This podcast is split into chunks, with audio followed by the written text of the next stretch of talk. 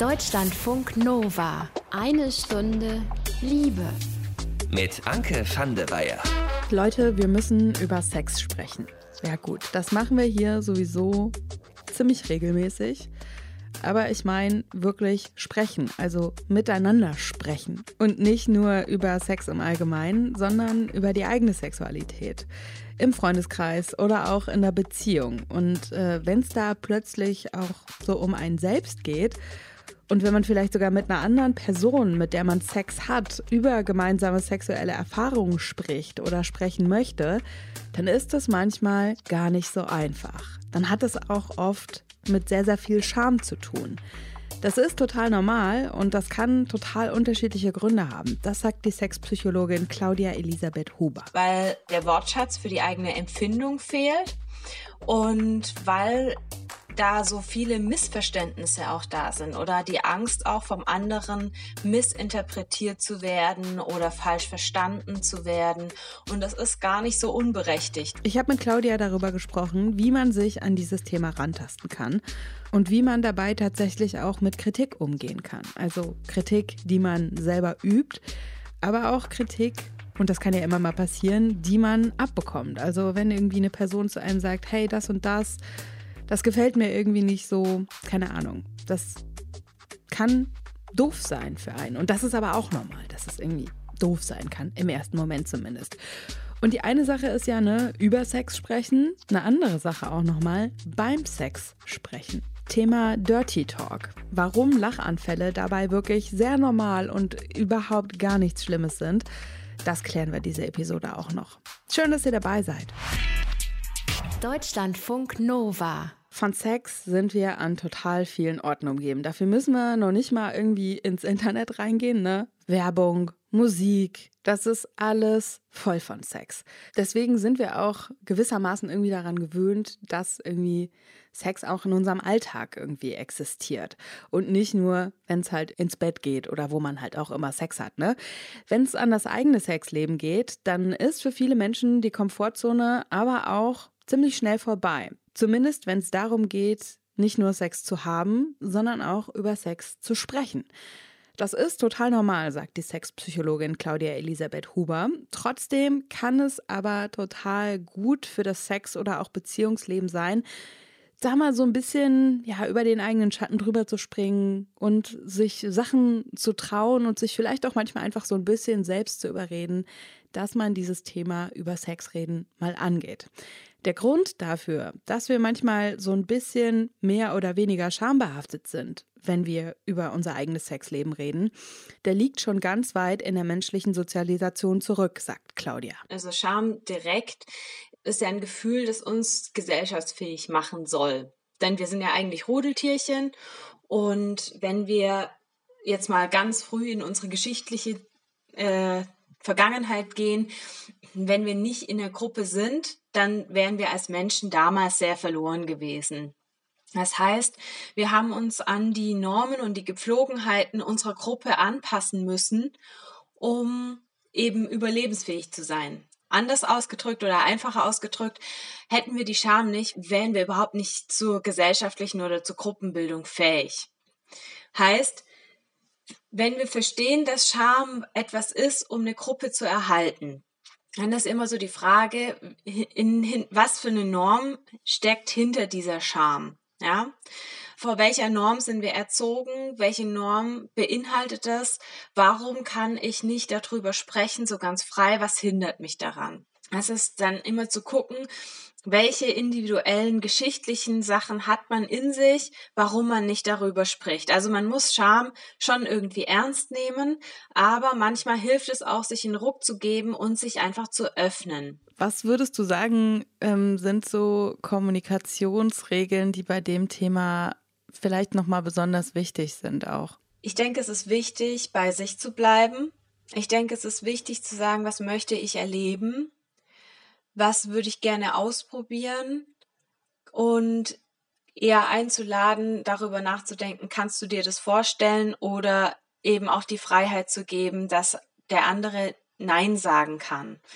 Denn beim Thema Sexualität ist es ja häufig so, dass wir ja nicht wissen, was will der andere, wie ist der andere. Selbst wenn man sich schon 10 Jahre kennt, heißt es noch lange nicht, dass man die Sexualität der anderen Person kennt und weiß auch nicht immer unbedingt, wie die andere Person dazu steht oder wie sie reagiert. Ich denke auch, dass es wichtig ist, keine Forderungen eigentlich zu stellen. Also sowas wie, lass uns doch endlich mal Oralverkehr ausprobieren, denn schließlich machst du ja sonst auch nichts. Das ist, glaube ich, ein ziemlich schlechter Herangehensweise daran. Und ich denke, wenn man sich da empathisch reinversetzt in das Gegenüber, ohne die Reaktion zu antizipieren, sondern eigentlich, wie wirkt das, was ich jetzt gerade von mir gebe, dann können wir gerade in sensiblen Themen nochmal ein bisschen mehr Sensibilität und Emotionalität reinbringen, ohne es zu dramatisieren. Also, bei sich bleiben. Das ist ein super wichtiges Thema. Das sagt die Sexpsychologin Claudia Elisabeth Huber. Und dieses Ding mit bei sich bleiben, das ist auch mega wichtig, wenn es um Kritik geht. Wie das ohne Beziehungskrise funktionieren kann, das besprechen wir gleich hier. Vorher bekommt ihr aber noch das Liebestagebuch. Das kennen und wissen wir wahrscheinlich alle. Guter Sex oder schlechter Sex hängt von super vielen Faktoren ab. Wie ist man selbst drauf? Wie hat man geschlafen? Hat man überhaupt geschlafen? In welcher Umgebung befindet man sich? Aber auch, wie kommuniziert man eigentlich miteinander? Oder kommuniziert man überhaupt so richtig miteinander? Cleo, die erzählt diesmal in ihrem Liebestagebuch von einer unfassbar heißen Nacht mit Timo. Da hat auch alles so sehr gepasst, weil die Kommunikation so perfekt war. Ich habe Timo auf einem meiner Lieblingsfestivals kennengelernt. Es war ein sehr wilder und sehr unkonventioneller Start, weil wir gar nicht wirklich viel miteinander gesprochen haben. Wir wurden vorgestellt von einem gemeinsamen Kumpel. Ich war eine Nacht auf diesem Festival, das heißt, wir haben auch so ein bisschen die Nacht miteinander verbracht. Ist noch nichts Großartiges passiert, aber wir sind uns ein bisschen näher gekommen. Wir haben relativ schnell angefangen zu knutschen an dem Abend und haben uns gut verstanden. Irgendwie ich konnte ihn gut riechen. Die Energy ist natürlich auf Festivals, auf Konzerten immer total positiv und wir hatten wirklich eine gute Nacht zusammen. Er wohnt relativ weit weg von mir, aber zufälligerweise hatte ich sowieso vor, einen Monat später in seine Stadt zu fahren und da auch für eine Nacht zu bleiben mit einer Freundin zusammen. Und weil wir Lust hatten, uns zu sehen und uns auch eben noch näher zu kommen, haben wir uns verabredet dafür, dass ich die Nacht dann eben nicht im Hotel verbringe, sondern tatsächlich zu ihm fahre. Wir haben uns getroffen. Der nächste Tag war ein Montag, er musste arbeiten, ich musste zurück nach Hause fahren. Es war also klar, wenn wir miteinander schlafen wollen, dann reden wir am besten nicht lange um den heißen Brei rum, sondern kommen zur Potte sozusagen. Und wir haben uns trotzdem Zeit genommen. Wir waren dann bei ihm und trotzdem wir diesen Zeitdruck eigentlich im Hintergrund hatten, fing es an damit, dass wir wirklich lange und intensiv geknutscht haben. Und uns einfach gegenseitig genossen haben, so wirklich gegenseitig die körperliche Nähe, die Präsenz aufzunehmen und auch sich die Zeit zu nehmen, auszudrücken, wie viel Lust wir aufeinander haben. Durch kleine Berührungen, dadurch, dass wir es sagen. Und es hat mich unfassbar angemacht. Alles, was er getan hat. Er konnte super gut darauf reagieren, wie ich reagiert habe. Je weiter es ging in dieser Nacht, desto mehr war es fast ein Wettkampf, wer den anderen mehr beobachtet, wer mehr sieht, wer mehr wahrnimmt. Es war wirklich beim Sex die ganze Zeit sich ansehen, die ganze Zeit sich tief in die Augen sehen, nach dem Kuss noch ineinander atmen, alles mitnehmen, was man irgendwie nur empfinden kann. Jede Körperflüssigkeit, jede Bewegung, jedes Geräusch vor allen Dingen, hat mich selten in meinem Leben von einem fremden Menschen erstens so angezogen und so begehrt gefühlt, so ehrlich begehrt. Dementsprechend intensiv war die ganze Erfahrung, war die Nacht. Der Morgen, als wir aufgewacht sind, wie gesagt, es war montags, wir hatten beide ein bisschen Zeitdruck und Zeitstress und wir hatten dann zwar auch nochmal Sex, aber es war alles super schnell vorbei. Wir haben uns schnell angezogen, Katzenwäsche und raus kein Kaffee, er direkt zur Arbeit und ich quasi direkt zum Zug. Und auch die Verabschiedung war sehr distanziert. Es war einfach quasi vor der Wohnung auf der Straße, bis dann und kein Blick zurück. Ich dachte so, okay, krasser Widerspruch zu, wie ich ihn im Bett erlebt habe. Und ich glaube nicht, dass ich den wiedersehe, weil da scheint kein Interesse zu sein, das zu wiederholen. Und es vergehen tatsächlich 12 Monate, bis wir uns das nächste Mal persönlich wiedersehen oder das nächste Mal verabredet haben, nicht weil wir uns verabredet haben, sondern weil ich zufällig wieder in seiner Stadt bin. Ich verrate schon mal so viel. Dieses Treffen mit Timo, das hat tatsächlich stattgefunden. Wie das so war, was da passiert ist, das erfahrt ihr in der nächsten Episode Eine Stunde Liebe. Sex und Kommunikation, das ist manchmal so eine Sache, ne? Wenn es im Bett mit einer Person super gut läuft, dann reichen oft schon Blicke und Gesten und dann muss man eigentlich gar nichts sagen und kommuniziert trotzdem miteinander. Aber viele von uns, die waren wahrscheinlich auch schon mal in einer Situation, wo es irgendwie nicht so richtig gepasst hat, weil es irgendwie wehgetan hat oder weil das Gegenüber irgendwas gemacht hat, was einen mega krass abgeturnt hat und überhaupt nicht angemacht hat. Bei einem One-Night-Stand, da sieht man da vielleicht noch irgendwie eher drüber hinweg, sagt einfach nichts und denkt sich irgendwie, komm, ist ja sowieso nur, ne, für dieses eine Mal. Da befasse ich mich jetzt nicht länger mit, als ich irgendwie möchte. Wenn es allerdings um was Längerfristiges geht, ne, dann kann und sollte man auch darüber sprechen, wenn es im Bett irgendwie nicht so läuft. Ich wollte von Sexpsychologin Claudia Elisabeth Huber wissen, wie äußert man Kritik am Sexleben am besten? Dazu ist zu wissen, dass, glaube ich, ziemlich jeder Mensch relativ verletzlich ist bei diesem Thema. Ja? Und wenn wir hören, hey du, so wie du mir einen bläst, schon die letzten 10 Jahre, das finde ich eigentlich ziemlich scheiße, dann kann man sich vorstellen, wie der andere darauf reagiert. Also das ist ja schon sehr verletzend. Auf der anderen Seite ist es eigentlich aber auch keine Option zu sagen, ja gut, dann mache ich halt, also dann halte ich es halt die nächsten, egal wie lange, aus. Das ist ja keine Option. Denn Sex soll nicht ein Aushalten sein, sondern es soll ja beiden Spaß machen, es soll ja Genuss produzieren oder es soll genussvoll sein und soll nicht sein, okay, dann halte ich mal durch oder halte ich mal hin. Das kann nicht das Ziel von einem gegenseitig einvernehmlichen Sex sein.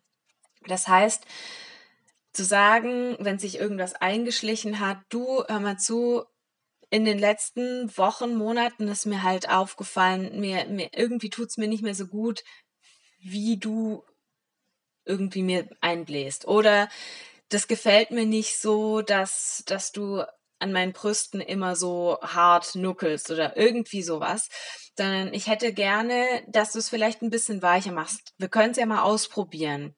Ich glaube nicht, dass man in solchen Gesprächen das Ego der anderen Person schützen kann. Und das ist auch nicht das Ziel, sondern das Ziel ist, dem anderen mitzuteilen, hey, da läuft was für mich nicht so optimal, können wir es nicht verbessern. Dann nehmen wir jetzt mal quasi die andere Perspektive ein. Was kann man tun, um eben nicht diese totale Ego-Kränkung zu erleben, wenn man kritisiert wird in Sachen Sex? Also ich glaube, die Ego-Kränkung kann man an und für sich, also dieser erste Reflex, dieser erste Impuls, den kann man nicht unterdrücken. Und das ist auch Quatsch, den zu unterdrücken. Warum sollten wir? Wenn man aber dann merkt, ui, da sagt mir jemand was, weil es der anderen Person wichtig ist, hilft es erstmal, statt loszupoltern, tief durchzuatmen und für sich zu sortieren und sich selber zu sagen, okay, der andere sagt mir gerade etwas, weil es ihm oder ihr wichtig ist.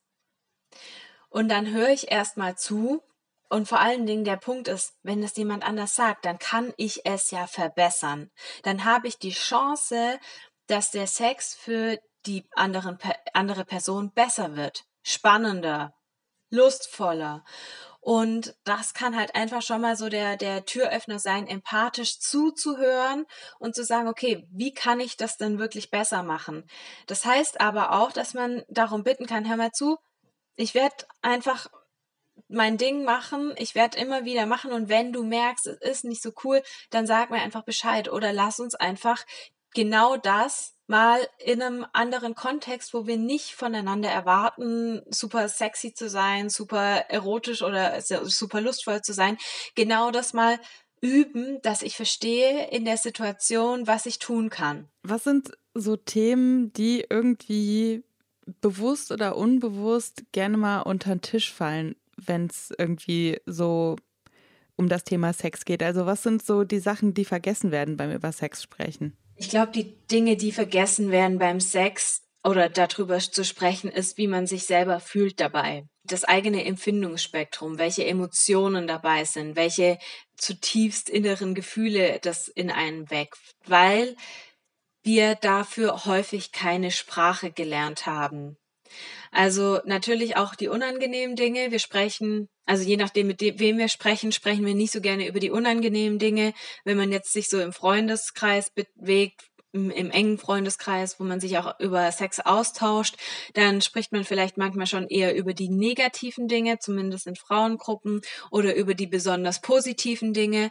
Aber anstatt sich zu profilieren, sollte man eher so in die Tiefe und in die Weichheit gehen und mal drüber zu sprechen, hey, was macht es eigentlich mit mir, wenn ich Sex habe? Was macht es mit mir, wenn ich mit meinem Partner Sex habe? Was macht es mit mir, wenn ich schönen Sex habe? Und was macht es mit mir, wenn ich nicht so schönen Sex habe? Jetzt haben wir schon ganz viel über Sex geredet. Beim Sex reden ist nochmal eine ganz andere Sache. Thema Dirty Talk. Da kümmern wir uns gleich auch noch drum. Dirty heißt dreckig.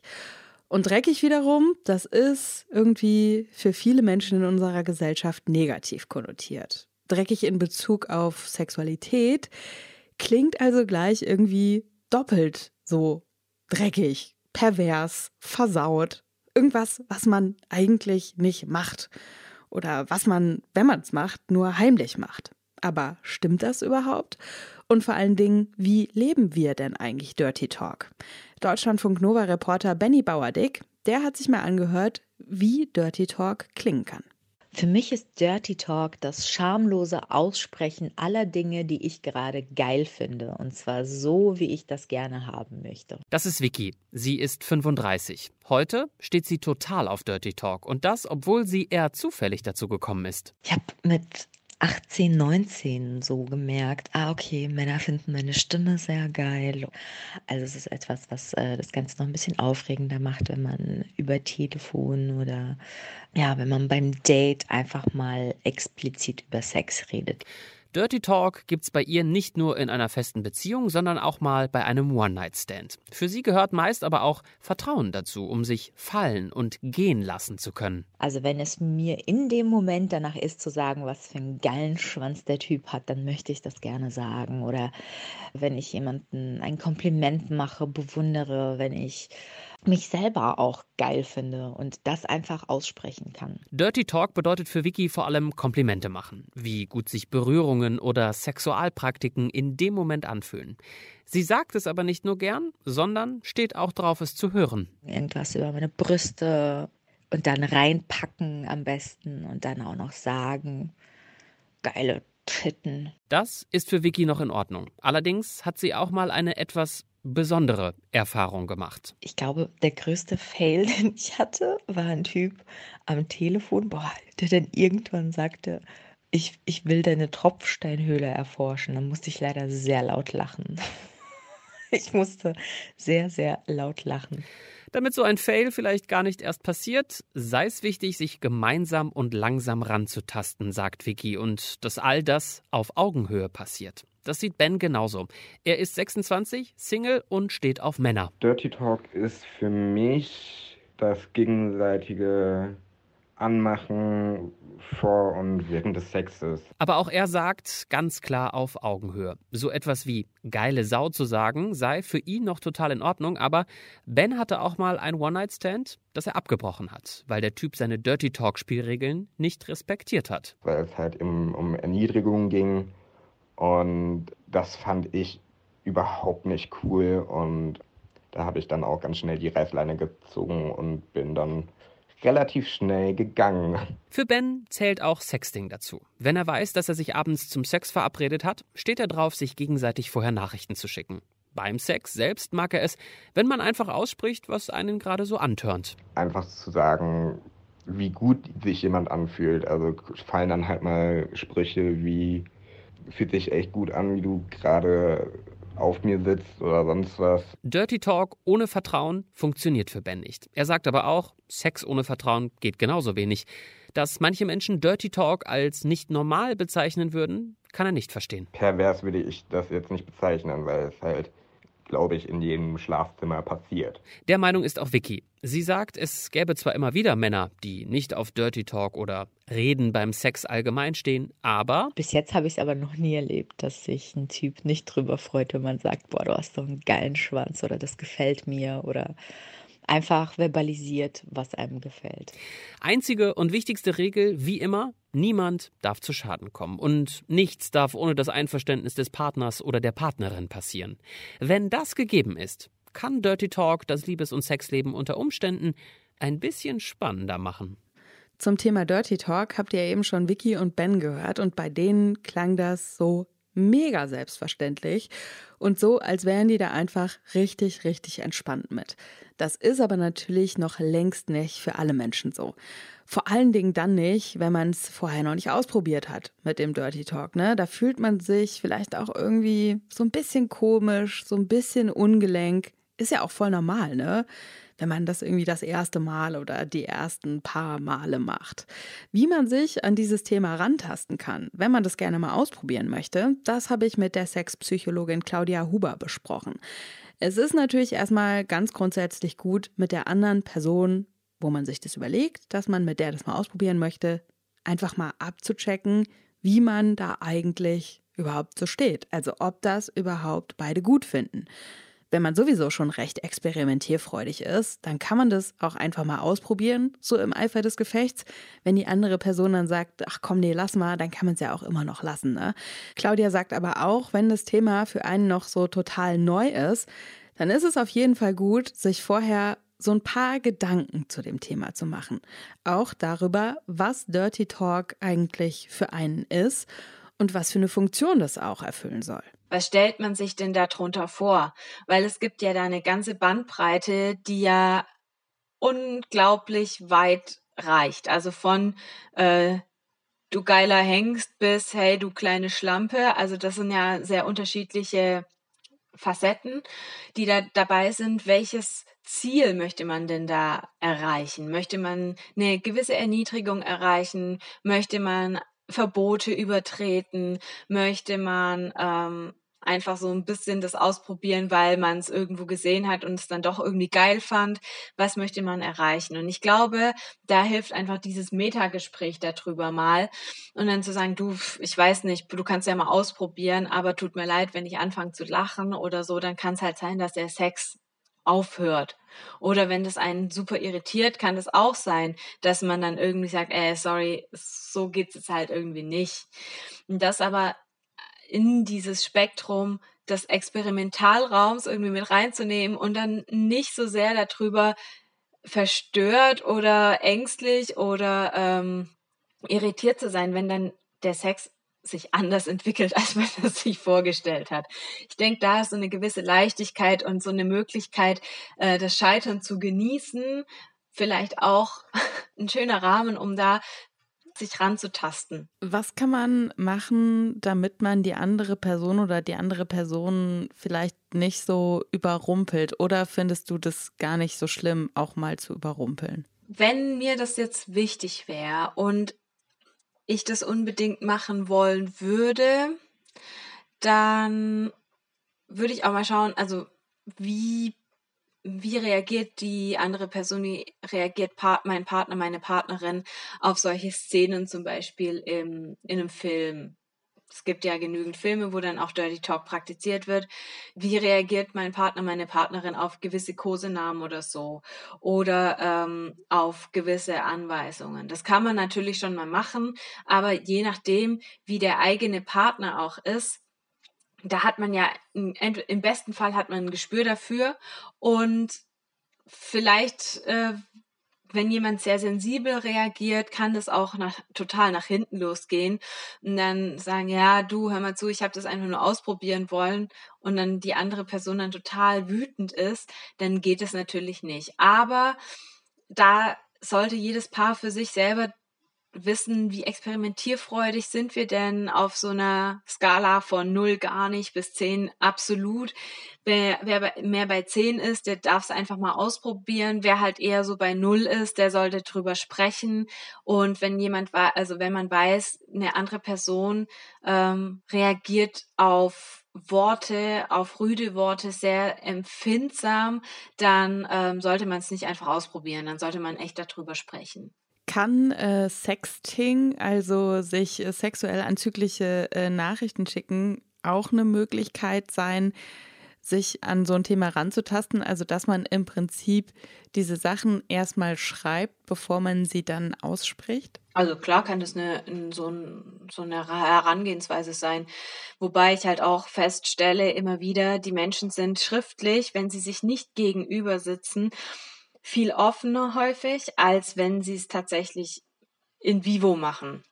Weil man da so diese Diskrepanz zwischen der Person, wie ich sie sonst erlebe, und zwischen dem, was ich ihr jetzt gerade schreibe, nicht so stark zutage tritt, wenn sie nicht gegenüber ist. Natürlich kann man es ausprobieren und ich finde sowas total cool eigentlich, weil man darüber auch andere erotische Momente schafft. Es muss aber auch nicht klappen, in der Hinsicht, dass es vielleicht textmäßig klappt und die andere Person sich erotisiert fühlt dadurch, aber wenn man dann das in vivo erlebt, dann denkt man sich so, okay, eigentlich hat das überhaupt keinen Reiz jetzt gerade für mich, weil so wie du vor mir stehst, dann passt es nicht zu dem, was du gerade sagst. Und das ist so eine Sache, da kann man reinwachsen, das ist wie bei allem Sexuellen. Es ist meistens nicht von Anfang an richtig geil. Also von daher darf man sich da auch schon rantasten und ausprobieren und gucken, wie findet man Zugang. Vor allen Dingen, wenn beide irgendwie Spaß daran hätten oder sich das zumindest ganz amüsant vorstellen können, dann kann man sich da ja auch Stück für Stück reinarbeiten und gemeinsam so ein Projekt starten. Wie kriegen wir es hin, dass wir uns gegenseitig über solche Sachen gut antören können? Und ich sag mal so, ne? Miteinander lachen, wenn es am Ende irgendwie doch ganz anders war, als man sich das vorher vorgestellt hat. Oder weil vielleicht einfach auch so ein bisschen eine Situationskomik aufkommt. Das ist natürlich irgendwie auch eine Form der Kommunikation, ne? Danke auf jeden Fall an Claudia Elisabeth Huber für das Gespräch. Wir werden hier auf jeden Fall weiter über Sex, über Liebe und über alles, was damit zu tun hat, sprechen. Und wenn ihr Input und Gedanken habt, die ihr gerne loswerden möchtet, dann schreibt sehr, sehr gerne eine Mail an mail@deutschlandfunknova.de. Ich bin Anke van der Weyer. Ich sag danke fürs Zuhören. Habt's gut. Deutschlandfunk Nova. Eine Stunde Liebe. Jeden Freitag um 20 Uhr. Mehr auf deutschlandfunknova.de.